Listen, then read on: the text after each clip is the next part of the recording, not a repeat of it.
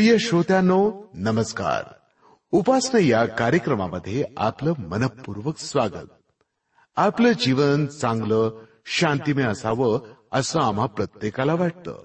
आपल्या या कार्यक्रमाद्वारे आम्ही आपल्याला मंत्र देतो चांगल्या जीवनाचा. सत्य आणि असत्य यातून आपल्याला योग्य ते निवड करायची आहे. योग्य मार्ग शोधायचा आहे. आपल्या या रेडिओ कार्यक्रमाद्वारे आपल्याला येशू ख्रिस्ताची ओळख करून देतो आम्ही. चांगल्या जीवनाचा हाच मंत्र आहे. येशून सांगितलं की मार्ग सत्य आणि जीवन मीच आहे. येशूवर विश्वास ठेवल्यानं जीवनातील सर्वात चांगल्या तीन गोष्टी आपल्याला मिळतात. मार्ग सत्य आणि जीवन. उत्तम जीवन भरपूर प्रमाणात मिळावं अशी देवाची इच्छा आहे.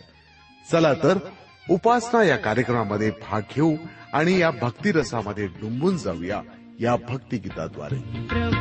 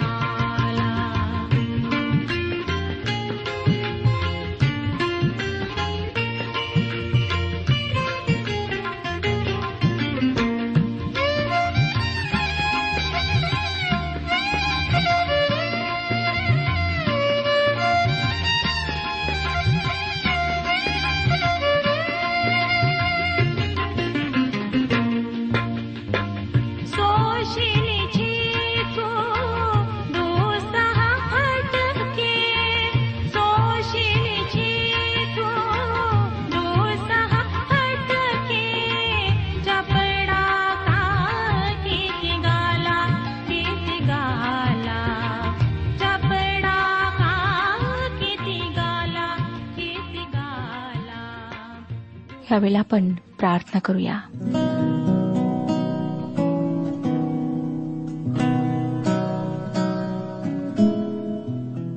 हे आमच्या जिवंत परमेश्वर पित्या तुझ्या पवित्र नावाला शतशः धन्यवाद देत तुझी स्तुती करीत प्रशंसा करीत आम्ही तुझ्या अंगणात प्रवेश करीत आहोत. तुझ्या कृपेच्या सिंहासनासमोर आम्ही नम्र अंतकरणाने येत आहोत. प्रभू तू आमचा स्वीकार कर. आम्हाला माहीत आहे की आम्ही पापी आहोत आम्ही चुकलेले आहोत. आमच्यामध्ये कुठलाच चांगुलपणा नाही. परंतु प्रभू तुझ्या सामर्थ्याने आम्ही आमच्या पापी जीवनावर विजय प्राप्त करू शकतो. तुझी स्तुती असो की प्रभू येशू ख्रिस्ताला तू आमच्याकरिता ह्या जगात पाठवलेस. त्याच्या पवित्र रक्तामध्ये तू आमच्या पापांना धुवून काढलेस. तरी सुद्धा प्रभू अनेक लोक आहेत जे तुझ्यापासून दूर आहेत. अनेकांना ख्रिस्ताची ओळख पटलेली नाही. आज तू त्यांच्यासोबत बोल त्यांच्या जीवनात कार्य कर. हे वचन समजण्याकरिता आम्हातील प्रत्येकाची तू मदत कर. जे आजारी आहेत प्रभू त्यांना स्पर्श करून आरोग्य दे. हो दे की त्यांना तुझ्या सामर्थ्य हाताचा स्पर्श व्हावा. ही वेळ आम्ही तुझ्या पवित्र हातात देत आहोत आणि ही प्रार्थना तारणाऱ्या प्रभू यशू ख्रिस्ताच्या पवित्र आणि गोड नावात मागत आहोत म्हणून तो ऐक. आमेन. श्रोत्यानो ह्या दिवसांमध्ये आम्ही रोमकरास पत्राचे अध्ययन करीत आहोत. सहाव्या अध्यायाच्या एकोणीस वचनांवर आम्ही विचार केलेला आहे आणि आज पुढची वचने आम्ही अभ्यासणार आहोत. श्रोत्यानो वेळे अभावी सतरा अठरा आणि एकोणीस वचनांवर मी अधिक स्पष्टीकरण आपणाला देऊ शकले नाही. परंतु काही क्षणांमध्ये ह्या वचनांवर थोडे विचार मी प्रगट करणार आहे. मी आपणाला सांगितलं होतं श्रोतानो की ख्रिस्ती जीवन म्हणजे नियम पाळणे नव्हे. अनेक नियम आपण पाळत असूनही ख्रिस्ती जीवन आपण जगू शकत नाही. मग आपणापैकी कोणी विचारेल मग ख्रिस्ती जीवन म्हणजे नेमके काय? श्रोत्यानो ख्रिस्ती जीवन म्हणजे ख्रिस्ताच्या आज्ञा पाळणे. ह्याचा अर्थ ख्रिस्ताशी सुसंवाद. जर आपले ख्रिस्तावर प्रेम आहे तर तो म्हणतो की माझ्या आज्ञा पाळ आपण पाहिल्याप्रमाणे ख्रिस्ताशी एकरूप होणे म्हणजे दर्जाने पवित्र होणे होय. हे अगदी मूलभूत आहे. परंतु ख्रिस्ताच्या आज्ञा पाळणे म्हणजे त्या पवित्रीकरणाचा अनुभव घेणे होय. आणि हे व्यवहारात्मक पवित्रीकरण आहे. आपण कसे चालता ह्याला महत्त्व नाही. प्रकाशात चालता का? ख्रिस्ताबरोबरच्या सहभागितेत चालता का? ह्याला महत्त्व आहे. पापमुळे ही सहभागिता तुटते खरी. परंतु पाप कबूल करून सोडून देण्याची आवश्यकता असते. त्यावरच्या खोलीत प्रभू यशू ख्रिस्त पेत्राला म्हणाला होता मी जर तुला धुतले नाही तर तुला माझ्याबरोबर भाग नाही. आपल्या पापांची आपण कबुली देत राहिलो नाही तर आपण त्याच्याबरोबर सहभागिता करू शकत नाही. आपणाला कबुली देणे आवश्यक आहे. क्षमा करणे पाप धुवून काढणे हे परमेश्वराच्या हाती आहे. योहानाचे पहिले पत्र पहिला अध्याय आणि नववचन सांगतं जर आपण आपली पापे पदरी घेतली तर तो विश्वसनीय व न्यायी आहे म्हणून आपल्या पापांची क्षमा करील व आपल्याला सर्व अनितीपासून शुद्ध करील.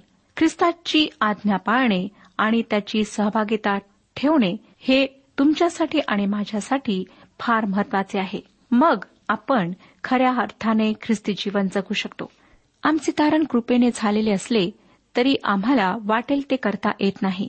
ह्याच गोष्टीविषयी अधिक आपण रोमकरास पत्रे ह्याच्या आठव्या अध्यायामध्ये पाहणार आहोत.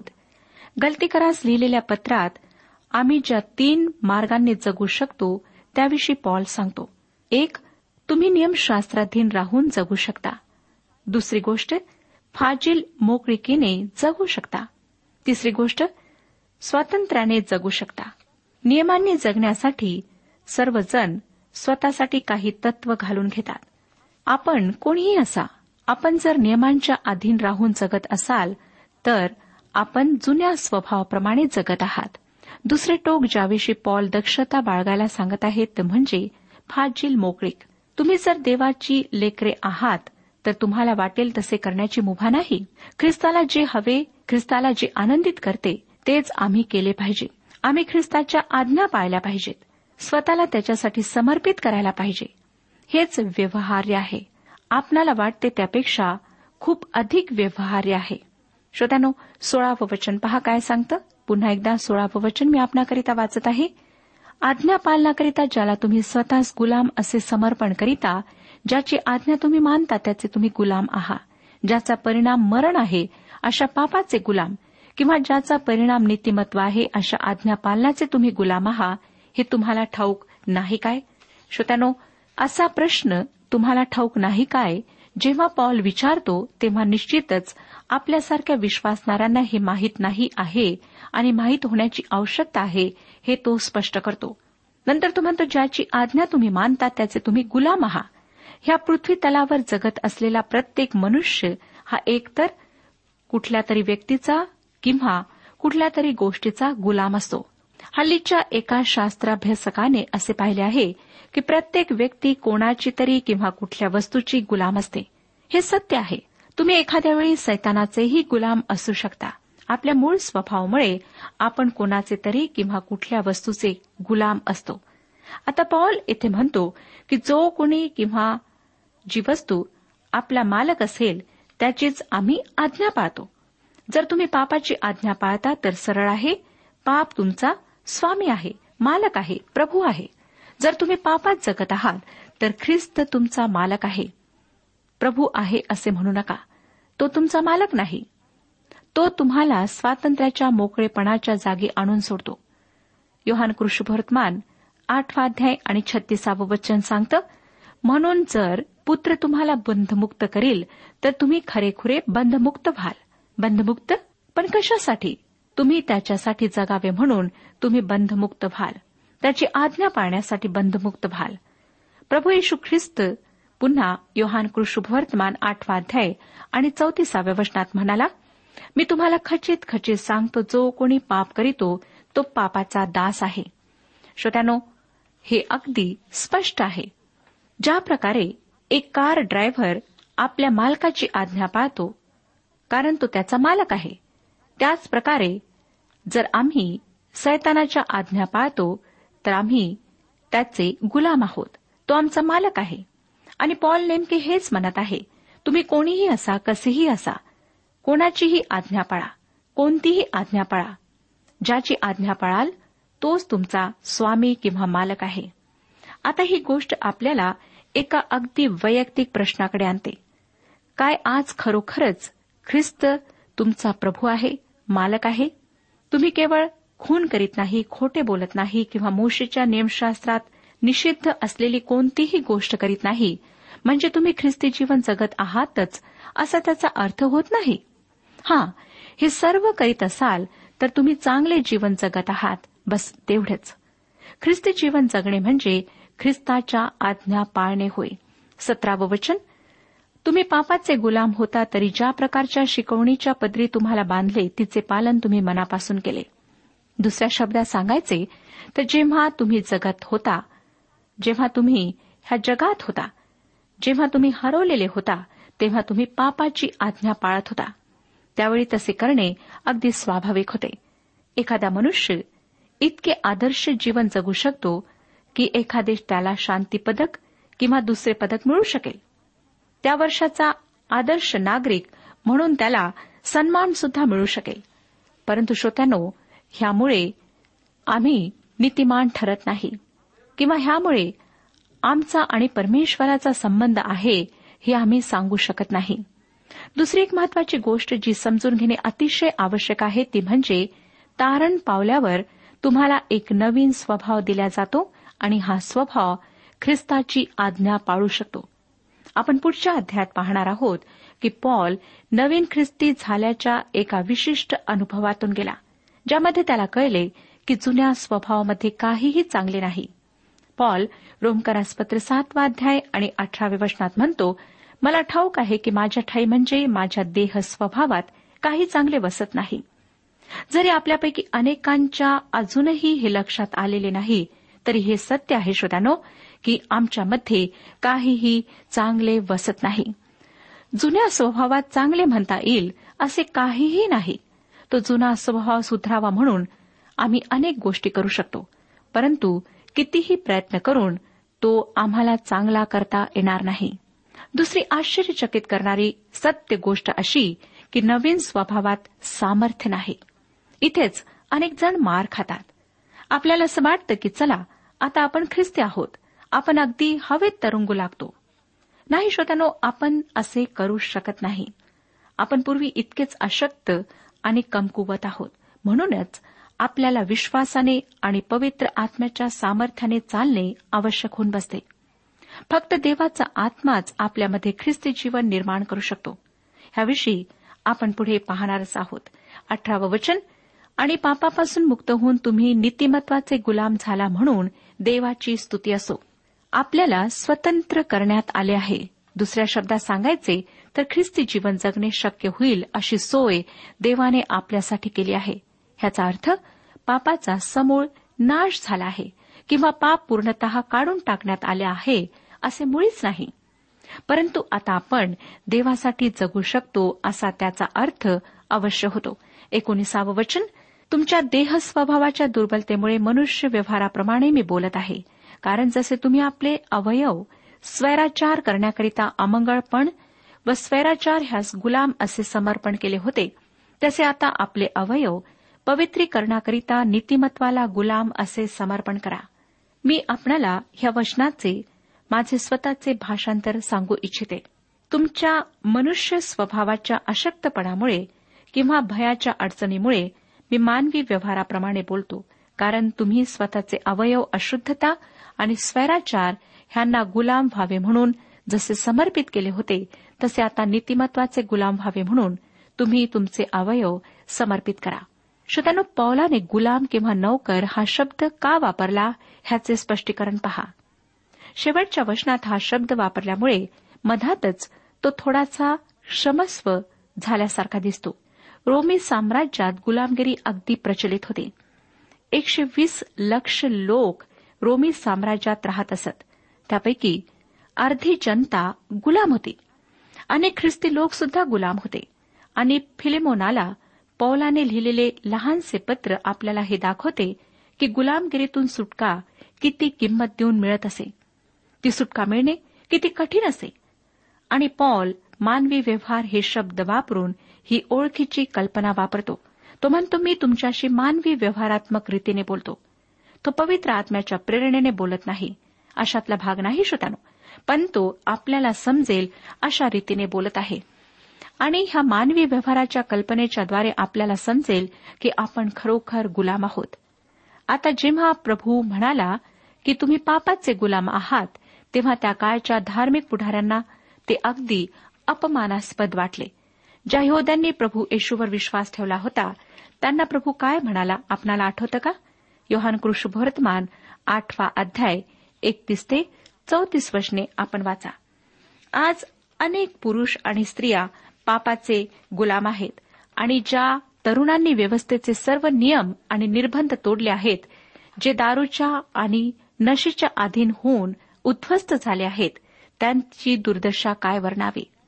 एका विशिष्ट गटाच्या नियम निर्बंधातून आपण कदाचित सुटलेही असाल. परंतु श्रोत्यानो जर आपण ख्रिस्ताकडे वळला नाही तर जाळातून निघून धगधगणाऱ्या अग्नीत पडल्यासारखी आपली अवस्था आहे. आज आपल्या संस्कृतीत जे होत आहे ते आपल्या युगात घडणाऱ्या भयंकर गोष्टींपैकी एक सर्वात दुःखाची गोष्ट आहे. प्रभू येशू म्हणतो की जर तुम्ही पाप करता तर तुम्ही पापाचे गुलाम आहात. विसावं वचन वाचूया. तुम्ही पापाचे गुलाम होता तेव्हा नीतिमत्वा संबंधाने बंधमुक्त होता. म्हणजे काय? तर त्यावेळी ख्रिस्ताची सेवा करण्याचा तुम्ही विचारही केला नव्हता. तुम्हाला त्यामध्ये रस नव्हता. एकविसावं वचन तर ज्या गोष्टीची तुम्हाला आता लाज वाटते त्यापासून तुम्हाला त्यावेळेस काय फळ प्राप्त होत असे? त्यांचा शेवट तर मरण आहे. तुम्ही केवळ ख्रिस्तापासून बंधमुक्त होता इतकेच नव्हे तर तुम्ही बेकार होता. तुम्हाला वाटेल तुम्हाला आवडेल ते तुम्ही करीत होता. तुमच्या वागणुकीमुळे केवळ लज्जेचे फळ तुम्ही उत्पन्न केले. वास्तविक ते खरे स्वातंत्र्य नसून ती फाजील मोकळीक होती. पुन्हा जुन्या जीवनाकडे तुम्हाला जायचे आहे काय? श्रोत्यानो जे पूर्वी हिप्पी समजले जात असत आणि ज्यांनी आता ख्रिस्ताला स्वीकारले आहे अशा अनेक तरुणांना त्यांच्या जुन्या जीवनाची आता लाज वाटते. जेव्हा तुम्ही पापात पडता तेव्हा तुमचे अंतकरण तुटते काय? देवाची मुले आणि सैतानाची मुले ह्यांच्यामधला फरक हाच की सैतानाचा मुलगा सैतानाला जे हवे ते करण्यास अतिशय आनंदित असतो. परंतु सैतानाला पाहिजे त्या गोष्टी करताना देवाच्या मुलाचे अंतकरण तुटते. बावीसावं वचन वाचूया. परंतु आता तुम्हाला पापापासून मुक्त केल्यावर तुम्ही देवाचे गुलाम झाल्यामुळे ज्याचा परिणाम पवित्रीकरण असे फळ तुम्हाला मिळत आहे. त्याचा शेवट तर सार्वकालिक जीवन आहे. श्रोत्यानो देवाचे गुलाम ह्या नात्याने त्यांचे किती रम्य आणि सुवर्ण भविष्य आहे ते पॉल इथे विश्वासणाऱ्यांपुढे मांडत आहे. नाशाकडे नेणाऱ्या पापापासून ते मुक्त होतात आणि सर्व काळ टिकेल असे फळ त्यांना प्राप्त होते. मरणाच्या विरोधात आता सार्वकालिक जीवन त्यांना प्राप्त होते.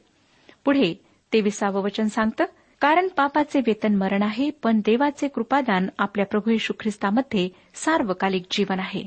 सैतान मजुरी देणार आहे आणि जे त्याच्याकरिता काम करीतात त्यांना मजुरी मिळते किंवा नाही वेतन मिळते किंवा नाही हे तो पाहतो. जर आपण त्याच्याकरिता कार्य करीत आहात तर पवित्र वचनाप्रमाणे पापाचे वेतन मरण आहे. परंतु देवाचे कृपादान सार्वकालिक जीवन आहे. हे कृपादान आपण ख्रिस्तावरील विश्वासाच्याद्वारे प्राप्त करू शकता. विश्वासाद्वारे आपले तारण झाले आहे.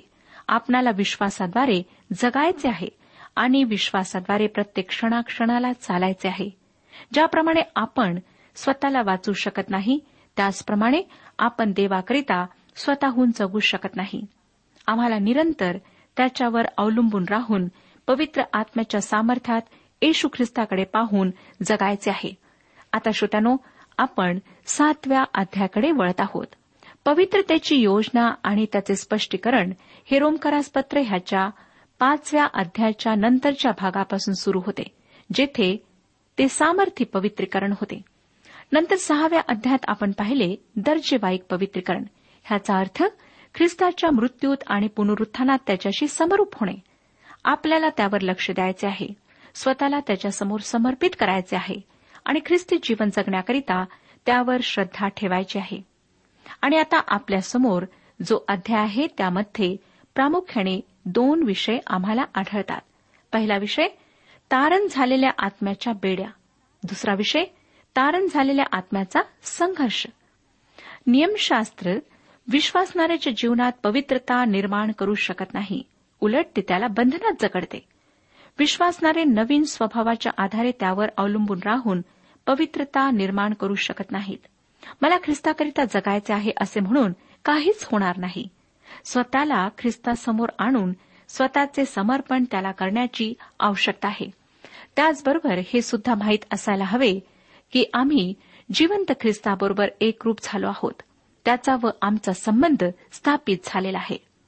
श्रोत्यानो ह्या अध्यात महत्त्वाच्या भागाला अधिक जोर देऊन सांगण्यात आलेले नाही. सातव्या अध्यात पॉल तत्वज्ञानाच्या गोष्टी अधिक करतो. बरेच बायबल शिक्षक ह्या अध्यायाला सोडून देण्याविषयी मत प्रकट करतात परंतु श्रोत्यानो हा अध्याय फार महत्त्वाचा आहे. ज्याला सातवा अध्याय चांगल्या प्रकारे समजला आहे तोच आठव्या अध्यायाला समजू शकतो. कारण माझे असे मत आहे की आठव्या अध्यायाची सुरुवात सातव्या अध्यायातच झालेली आहे. अनेकदा तारण झालेल्या आत्म्यांच्या संघर्षात एक विश्वासणारा पुढे जाऊन फक्त काठीच हातात घेतो. ही काठी म्हणजे मोशेचे नियमशास्त्र असते. आणि त्यांना समजते की त्यांनी जे पकडले आहे ती काठी नसून जीवन सुरक्षित ठेवणारेही नसून खरे पाहता एक सिमेंटचे पोते आहे जे त्यांना खाले ओढत आहे. ते त्याप्रमाणे जगू शकत नाही. त्याचा परिणाम काय होतो? तर पुष्कळ पवित्र जन साधारण ख्रिस्ती जीवनात पराभव पत्करतात. असे पुष्कळसे संत आहेत जे अशा कमी स्तरावरील हलक्या दर्जाच्या निष्काळजीपणाने भरलेल्या जीवनात संतुष्टी मानतात. श्रोत्यानो परमेश्वराची मुळीच इच्छा नाही की आम्ही त्या मार्गावर असावे आणि आमच्यावर तशी वेळ यावी. ह्या अध्यायाची सामर्थ्यहीन पवित्रता आम्हाला कशा प्रकारे जगू नये ह्याबद्दल दाखवते. आज आमच्यापैकी अनेक जण जरी ख्रिस्ती आहेत तरी आम्हाला हे समजण्याची आवश्यकता आहे की आम्ही ख्रिस्ती जीवन स्वतःहून जगू शकत नाही. त्यासाठी आम्हाला स्वतःचे जीवन पवित्र आत्म्याच्या स्वाधीन करण्याची आवश्यकता आहे. त्याला आमच्या जीवनात कार्य करू द्यायचे आहे. अनेक ख्रिस्ती लोक मोशीच्या नियमशास्त्रात ख्रिस्ती जीवन शोधण्याचा प्रयत्न करतात. आता पॉल आम्हाला दाखवणार आहे की मोशीच्या नियमशास्त्राचा एका विश्वासणाऱ्याच्या जीवनावर काहीच अधिकार नाही. खरे पाहता नियमशास्त्राप्रमाणे मनुष्य हा पापी आहे अपराधी आहे आणि पापाचे वेतन मरण आहे आणि तो नियमशास्त्राची सेवा करणार आहे. करिंदकरास दुसरे पत्र तिसरा अध्याय आणि नववचन सांगतं कारण ज्या सेवेचा परिणाम दंडाज्ञा ती जर तेजोमय होती तर जिचा परिणाम नीतिमत्व ती किती विशेष करून अधिक तेजोमय असणार? आता सातवाध्याय पहिलं वचन पहा काय सांगतं.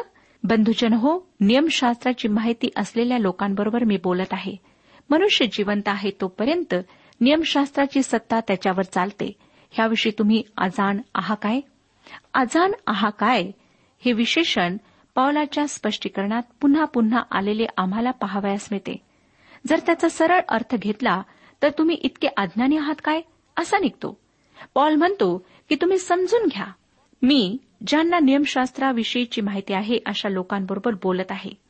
मोशेचे नियमशास्त्र हे देवाने मोशेच्याद्वारे आपल्या निवडलेल्या लोकांसाठी दिलेले होते.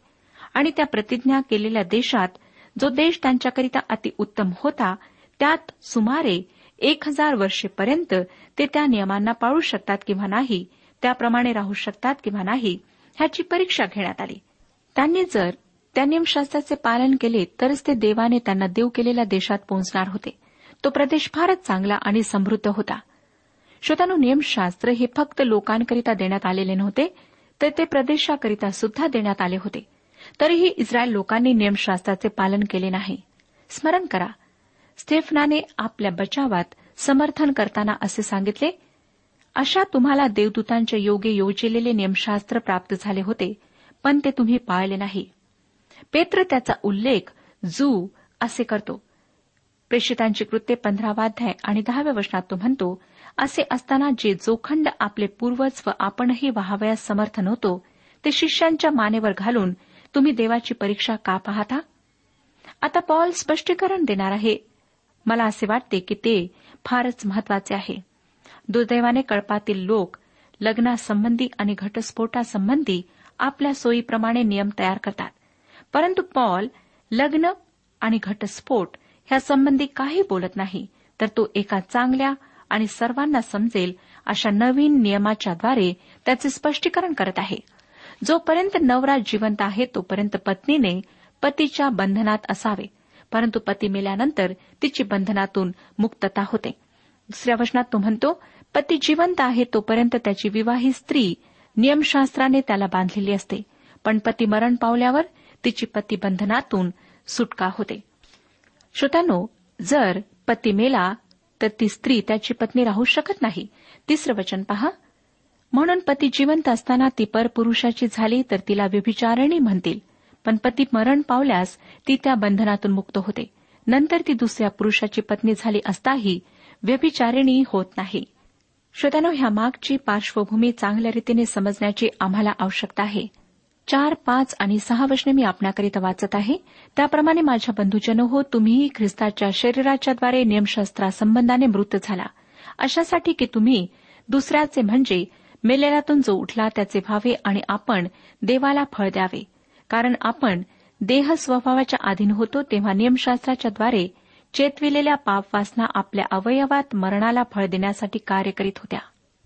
पण आता ज्याने आपण बद्ध होतो त्याच्या संबंधाने मृत झाल्यामुळे आपण नियमशास्त्रापासून मुक्त झालो आहो म्हणून जुन्या शास्त्रलेखास धरून नव्हे तर आत्म्याच्या नाविन्याने आपण सेवा करीतो.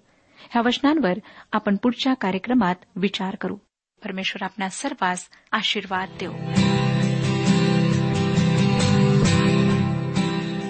आजच्या उपासना कार्यक्रमात परमेश्वराच्या जिवंत वचनातून मार्गदर्शन आपण ऐकलं. आजच्या या वचनातून आपणास काही आशीर्वाद मिळाला असेल यात काही शंका नाही. सुदैव जीवनविषयक काही शंका असल्यास किंवा काही प्रश्न असल्यास किंवा काही प्रार्थना निवेदन असल्यास पत्राद्वारे आम्हास अवश्य कळवा. आम्हाला अगदी आनंदच होईल. पत्र व्यवहारासाठी आमचा पत्ता लिहून घ्यावा. कार्यक्रम उपासना पोस्ट बॉक्स क्रमांक एक शून्य दोन बेझनबाग नागपूर पिनकोड क्रमांक चार चार शून्य शून्य शून्य चार. आमचा ईमेल अॅड्रेस आहे Marathi T T B at radio eight eight two dot com. Email address पुन्हा एकदा ऐका Marathi T T B at radio eight eight two dot com. बरं तर आता इथंच थांबूया कारण आपल्या कार्यक्रमाची वेळही संपत आलेली आहे. पुन्हा आपली भेट आपल्या पुढल्या कार्यक्रमात तोपर्यंत नमस्कार.